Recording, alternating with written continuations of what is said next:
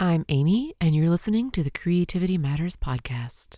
Today on the Creativity Matters podcast, a book about list making that I think you are really going to enjoy. Here we go. You're listening to the CMP, a Creativity Matters podcast. Stories of creative journey and a reminder that creativity matters in whatever form it takes for you. Hello, everyone. Welcome to the Creativity Matters podcast. I'm Amy, and this is episode 307 Make a List. Crazy week. Crazy week. Really, it was last week. It was a crazy week. And this week has started off with its own set of crazy. But during one of my car rides last week, I listened to a podcast and I planned ahead. I'm so proud of myself. I set up a list, a bunch of shows actually that appeared in one of the pre list challenge lists, podcasts some of you listen to. So I pulled up a list of a bunch of these new shows that I wanted to try. And the first show I played turned out to be just perfectly matched for me. A great first show to catch on, of all things, graphic recording of which sketchnoting is a big part, and some of you might even view those two terms as synonymous. I kind of do, but there's a little bit of a difference. It was a really interesting show to hear. Someone who has been providing graphic recording services to companies for years. Seems like she said a lot of years, actually. So, this interview, which I should probably go back and listen to again because I know I was a bit caught up in worrying about some other things that day on my drive. But this interview sent me all over the place. I was super excited listening to this. I really was super jazzed about it, just as I am every time I stop and surf sketchnote examples or see awesome articles or posts from Mike Rohde, and he does get around. But the interview also was hard was hard to listen to because there were lots of numbers thrown out. Jaw dropping numbers, jaw dropping numbers. I kid you not. And I remember a time when those numbers might not have surprised me and when they might have seemed somehow in the future or somewhere within the realm of reason. And at this point, they just don't. And so all of these numbers sent me spiraling. They really did, just a little bit. Those numbers made my eyes sting. I'm not going to dwell on that today.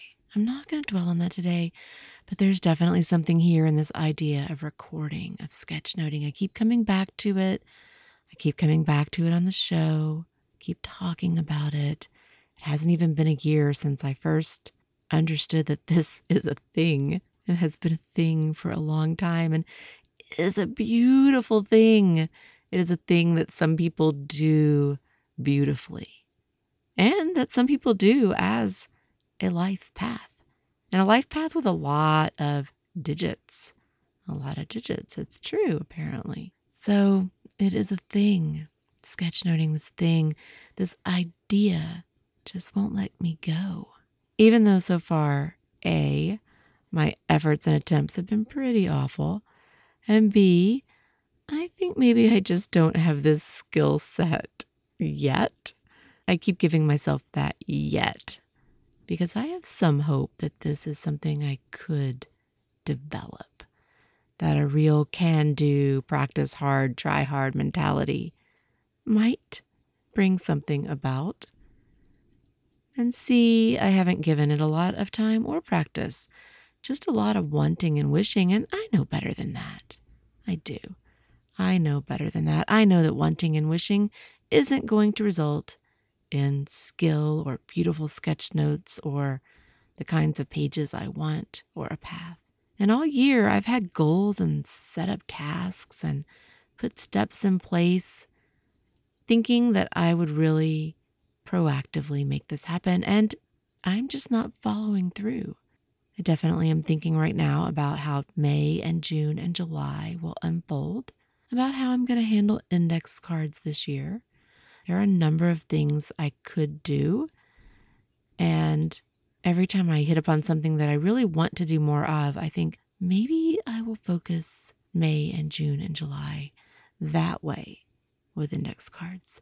No decisions yet, but what I think I will be doing differently this year is not doing my daily drawing as an iCAD piece. And that will be a big change for me.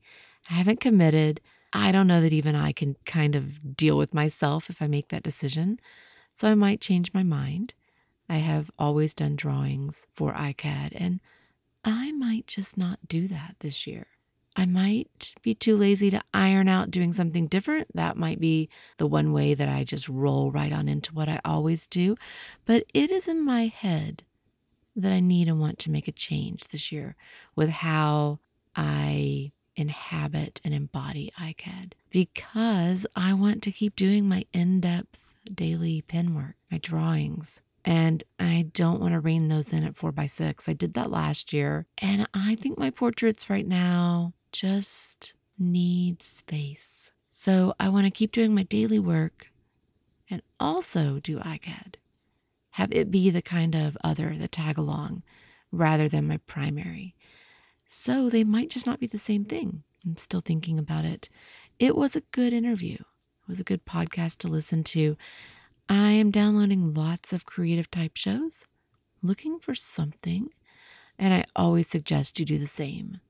And I will name and link this. I will. I want to take another listen first, one when I am not so worked up about other things. I think, though, that this interview is one in which timers came up. I think it was all the same show. It really was a good show. Using timers as a way of focusing, a way of helping yourself get more done. And I've done this a little bit. I know some of you do this often. I know some of you have talked about this being a strategy that you use.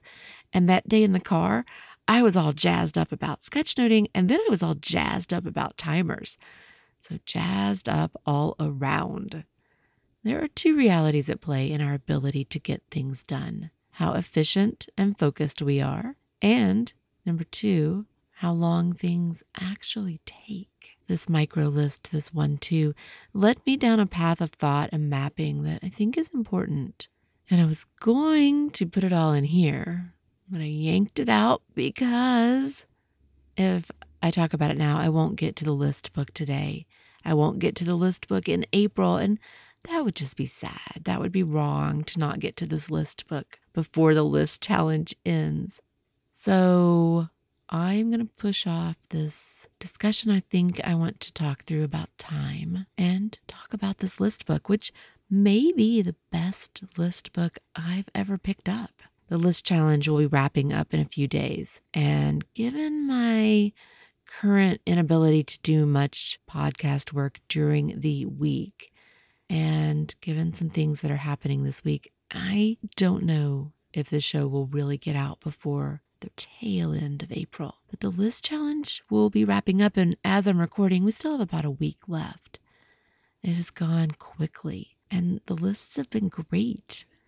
And I so appreciate those of you in the CMP list group at Facebook. There has been wonderful sharing of things that are not always easy, things that are sometimes hard or sometimes uncomfortable or sometimes painful or raw or honest or just vulnerable, personal, a little bit private, a little bit awkward, maybe, sometimes just beautiful, and sometimes insightful, and sometimes hopeful and wise, philosophical, true. There has been a lot of support, and there has been an inspiring camaraderie overall. The group is really small, but I am so happy that this group exists The people trusted me and each other and jumped in to make and share lists. It has been really amazing, and I will be sorry to see it end. So, I want to mention two books today, and one is on lists, and one is not on lists, but kind of involves lists, maybe just a little bit. The first one is one that I've referenced several times now in the daily list prompt emails. And even if you're not doing the list challenge, this book review is still for you.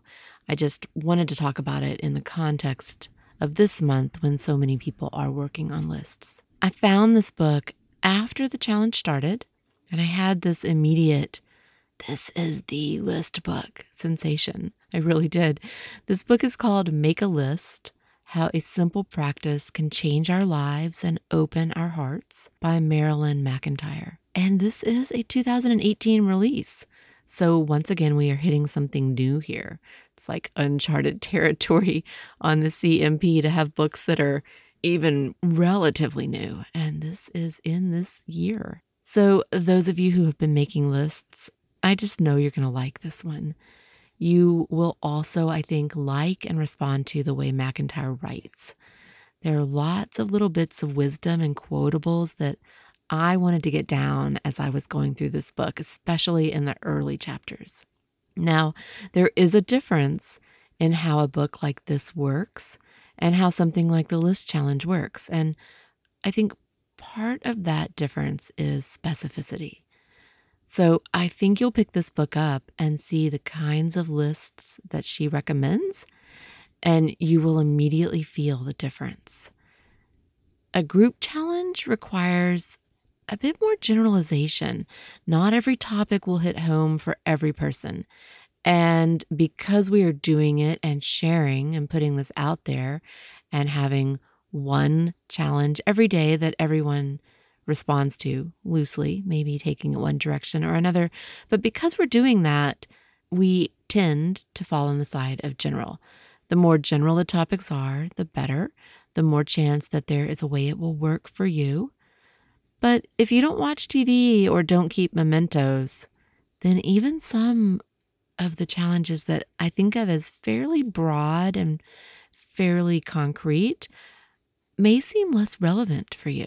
Finding ways to do those lists is still possible. And that is, in fact, what I suggest when someone says, Well, I don't do that. Making a list of why or when or how about back then or maybe there are reasons that you don't do something.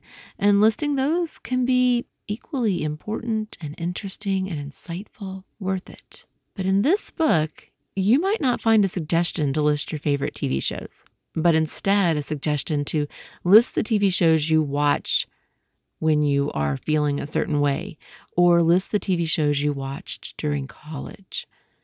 And those are not great examples. I don't think she even deals with something as lightweight as TV shows, but it's an example of specificity. When I approached TV shows in this month's list challenge, I didn't write down every TV show I ever watched, but ones that I think I will watch again.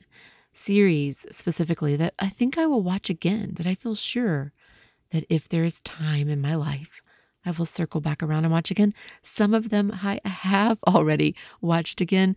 Some of them I might have even watched more than once and will definitely do again.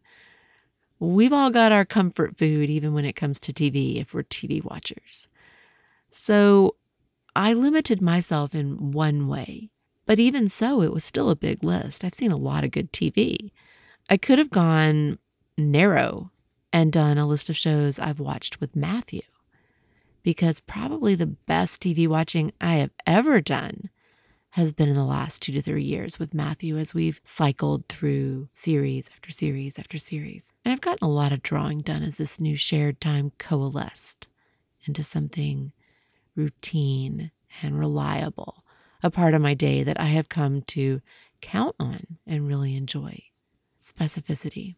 It is one way to making a list. And if you adopt a list making habit and practice that you sustain over a long period of time, the more specific and the more focused your lists are, the more room you have for other lists. Because instead of dumping everything into one broader list, you'll be making narrower lists. But they're topics that might only work for you. That is why there's a difference between the general list challenge, the public list challenge, and what you might do if you take a book like this and you work through it on your own and you start coming up with your own lists, lists that are relevant to you and your life. And I think there's a place for both of these things. There is real beauty in this book. Here's an overview from the table of contents. Part one Why make a list? And the reasons that are covered in this chapter in the, or in this part include to discover subtle layers of feeling, to name what you want, to clarify your concerns, to decide what to let go of, to help dispel a few fears, to claim what gives you joy, to find out what you still have to learn, to put new words to old experiences, to get at the questions behind the questions, to find out who's inside, to play with possibilities, to identify complicating factors, to map the middle ground, to explore implications, to connect the dots, to get to your learning edge, to notice what you might have missed, to experience deep attention, to enjoy complete permission. That's a pretty exciting list in and of itself. That is a really nice list. Part two is the way of the list maker. And this gets into some of the philosophy of list making. These are types of lists to do lists, lists that help you learn or do anything, lists that help you clarify values. Those are things like your favorites. There are word lists, lists that help you deal with sadness or maybe something else, regret, longing, love, lists that become poems, lists that become prayers, lists that she calls a long second look, lists that teach you how to look again, on and on and on. This section has a bunch more types of lists. And then part three is playlists. And then the appendix has some examples of her own lists. In the intro, she dives right in. There's good meat in this intro, and you know I love an intro. Quote, What I've also discovered about lists is that every time I make one, I learn something. Things come up. Sometimes it seems that the less I plan or try to foresee what might belong on a list, the more I find out. So I just start in things to do before the weekend, possible blog topics, people to get back to, nagging anxieties, things I'm grateful for. If I stay with it long enough to get beyond the obvious, buy the groceries, return the phone call, check email, get the oil changed, something not so obvious occurs. And the list shifts from list to something more. When you make a list, if you stay with it and take it slowly, take it seriously but playfully, give yourself plenty of permission to put down whatever comes up, you begin to clarify your values, your concerns, the direction your life is taking, your relationship to your inner voice, your humor, your secrets. You discover the larger things that lists can reveal. She talks about lists as mirrors, a way of learning, a way of listening, a way of loving, a way of letting go. So many things in the opening pages that I wanted to highlight or write down or make a note of. I love this passage. Quote, List making slows you down. You may find your pen hovering in the air above the page, or your fingers resting before returning to the keyboard as you ponder what you just put down. You hadn't realized you felt that way. You hadn't known what rush of memory a particular word would trigger. Perhaps a well concealed wistfulness about a road not taken, or an edgy uncertainty about something you haven't fully faced, or an unexpected delight that motivates you to explore further something you may have been postponing for a more opportune time. This may be that time. End quote. Throughout the book, after discussion of whatever angle she's talking about, she often provides a list and then suggests some lists to try. There is a poignant section on lists and naming of things you want, and awareness of change and age, too, of circumstance and time, both of which I appreciated. She offers a short list what I want now, quiet companionship, good walking shoes, candlelight every evening, good coffee every morning, time to read and reread, energy to care for those who need my care, podcasts worth pondering, suppers and song with people I love. And then she suggests some lists to try things I've begun wanting recently, things I've wanted for the last five minutes, things I've wanted for more than five years, things I want for the next generation, things I'd like to stop wanting. So that's a really good example of specificity, not just things you want or not just things you wish for, at least qualifying it with time, things you want right now or things you want next year. That's a really good example of the way this book works and the kinds of lists that she talks about. And you may find, if you look at this book, that some of the lists that you may have done in April as part of the challenge become jumping off points for other lists that branch out from these larger lists and allow you to delve a little more deeply in certain angles or nuances of some of the lists that we did. The section on joy had real resonance for me. Her list was poignant. It's very, very nicely done. A list in the moment, she says. And she writes on this list what gives me joy conversation with those I love, early morning light, walks by water, river, lake, or ocean, flute, fiddle, and drums, deep quiet, the teaching that comes in dreams, writing time, grace, intelligence, and good humor, stories, popcorn, and candlelight. And you see in that kind of list the kind of poetry that a list can have. And that's something that I've been talking about all along because lists are, in and of themselves, a very interesting form and a very poetic form. There can be real beauty in this pared down approach to sequencing and narrative, to listing, to naming.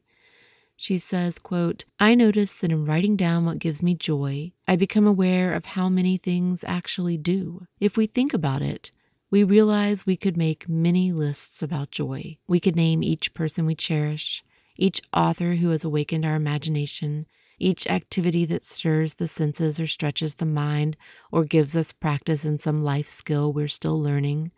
We may begin to see how joy moves among ordinary things like a breeze. We may also see how joy can be a habit of mind. The more we see how it occurs in the midst of ordinary moments on ordinary days, the more likely we are to recognize how utterly available it is. Just on the other side of the veil, even in the darkest of times. And we do live in dark times. Finding what gives us joy and naming it is a simple but significant way of keeping joy alive and a reminder every day to give thanks. End quote. And it is true. Some of these lists, you start making them and you realize you could keep going on and on. And the lists begin to fuel themselves. A gratitude list works that way for very many people. A list of what gives you joy, or the one we did was things that make you smile, it is the kind of list you could keep as a running list, a perpetual list.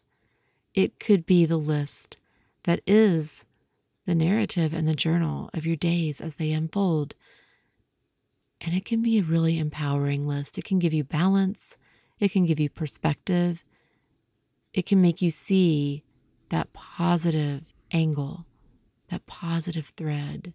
And when it's hard to see that thread, you'll have that list to look back on. There's a section on life review, on telling our stories, a recognition that the past keeps changing. I really liked that.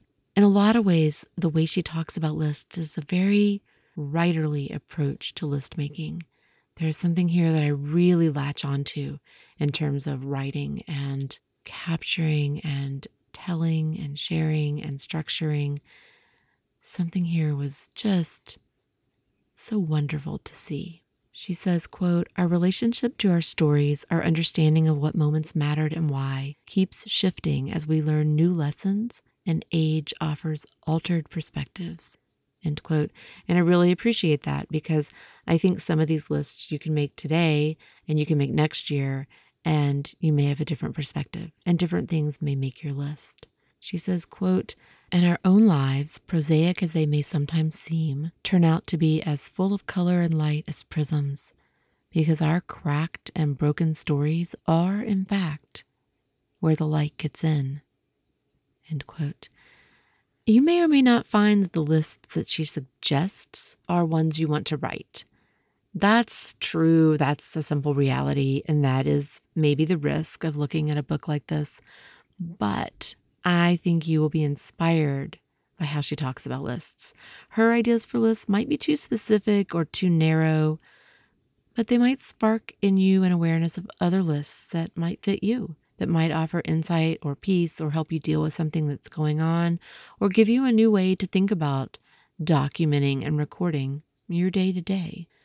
Those of you who are finishing up the list exchange, I hope you decide to go on to keep making lists definitely the 30 we've done just taps at the surface of what you can do.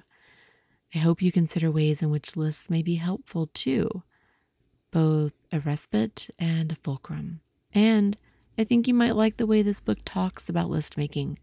I think all of you might like it and the power and potential that such a practice may hold. Definitely check your library. It should be a new book in most places, so that might up your odds of finding it. Take a look, check it out, get inspired, and make a list. Make a list of what you think about this book. The other book I want to talk about just quickly is a book for teens. It's targeted at teens, it's written for teens. And not only for teens, it's written for girls. And yes, I know I am far too old to be getting my life lessons from a self help book for teens. I know, I totally know, and I promise I'm not doing that. But I pulled this one and another similar book off the YA shelves recently. And when I sat down and took a look, it was pretty interesting. The title is Doable The Girl's Guide to Accomplishing Just About Anything by Deborah Reber. I'm not suggesting you run by this, but if your library has it, take a look. And if you have tweens or teens, especially take a look. I actually pulled both of these partly because of my interest in planning and the community's interest in planning, but also because I do have two teens. So the other one that I pulled is about personality profiles and procrastination. So this one, the writing is fresh, it's accessible, it hits the right notes. There's a steady infusion of pop culture and names that make the book really relatable. There are examples of teens in situations and scenarios that make sense, that are engaging, that I think will be interesting and inspiring and exciting for the target audience. The book is a guide to understanding how to get things done, how to set goals that make sense, how to identify the parts, the how and the why, and how to tackle a project on the way to meeting a goal. There was some interesting perspective in this book about setting goals, maybe a different approach in some ways than what I typically do or how you make goals. Ultimately, the book breaks things down into an eight step plan for making anything doable. And those eight steps are define your to do, which includes what and very importantly, why. Number two, detail the little tasks. Three, defend against obstacles. Four, develop support systems. Five, determine what success looks like. Six, do the work. Seven, deal with setbacks. And eight, deliver the goods. One example on painting a room went from a too vague list of a three step process to a dizzying 32 step to do list. So I give you that just as a caveat. You may think there is some middle ground here. I think there probably is. My fear is always that I'll be making the to do list for weeks instead of making headway on the tasks. So I would need some middle ground. There's a balance. There's a balance to be sought and found. But the information in this book is really helpful, I think. It was clarifying, it's interesting. I can imagine for a teen that this would be really inspiring and useful information you can put into action. Pick a goal, set a goal, make a list, get started, start checking things off. You'll find some mind mapping in here, some personality discussion. She mentions Gretchen Rubin's personality categories, but she has her own system in this book 16 styles to help girls determine the best way to do their work. She calls it your doable style. And these types are summarized in the book. And then she has some tips for each type. And you self identify based on the descriptions. The types include the short spurter, long stretcher, deep focuser, the easily distracted, the ramper upper, the cliff diver, the shooting star, the deadline chaser, the collaborator, the solo warrior, the accountability seeker, the scheduler, the reward junkie, intrinsically motivated. And she says that girls reading the book might identify with several of these. They overlap, they blend, etc. So it's an interesting approach. One of the important takeaways in this book, interestingly enough, is about specificity. And that is also what I said about the list book. But in this book, specificity is about making sure that you're first identifying why you have a certain goal, and then also identifying what steps you need to take and what success will look like. What is the desired outcome? So, not just making a list and blindly doing a bunch of tasks, knowing what your goal is, why you're setting this goal, what you need to do, and how you're going to know you did it. What does it look like when you're done? What have you achieved? What's the marker? What does success look like? And I wish maybe I'd read something like this, I don't know, 30, 35 years ago. I think it's an interesting book to look at. Check it out. See if you have a library copy. Definitely, if you can find that library copy, share it with your teens. I am the art, the art is me. And that is it for today. Interestingly enough, when I talk about books, the shows end up longer than I expect. So that is it for today. That's it for episode 307. I am sliding things in here as best I can. I am Amy, and you can reach me at creativitymatterspodcast at gmail.com. Show notes will be available on the creativitymatterspodcast.com website. The music I play is courtesy of Nicolai Heidlas. You can find me at Instagram as O Amy O Amy. That's O A M Y O A M Y. And I am sharing my daily drawings there as well as my 100 day project. I am not sharing my 100 day project daily, even though I'm working on it daily, but I'm sharing both things there. And I hope you will look me up and check me out. Thank you to those of you who support the CMP through any method, including those of you at Patreon, patreon.com slash creativity matters. Until next time, remember that creativity matters in whatever form it takes for you. And don't forget to breathe. Have a good week, everyone. End of April, it's going to be here. Get your trackers going. If you're going to track for May, set it up, do it in advance, give it a try. It doesn't matter if you didn't succeed in April or if you've never done it before, you start over in May and go ahead and get that ready. You'll enjoy giving it a try. You may find it's not for you, but you might find that it really helps you get things done. Have a good week, everyone.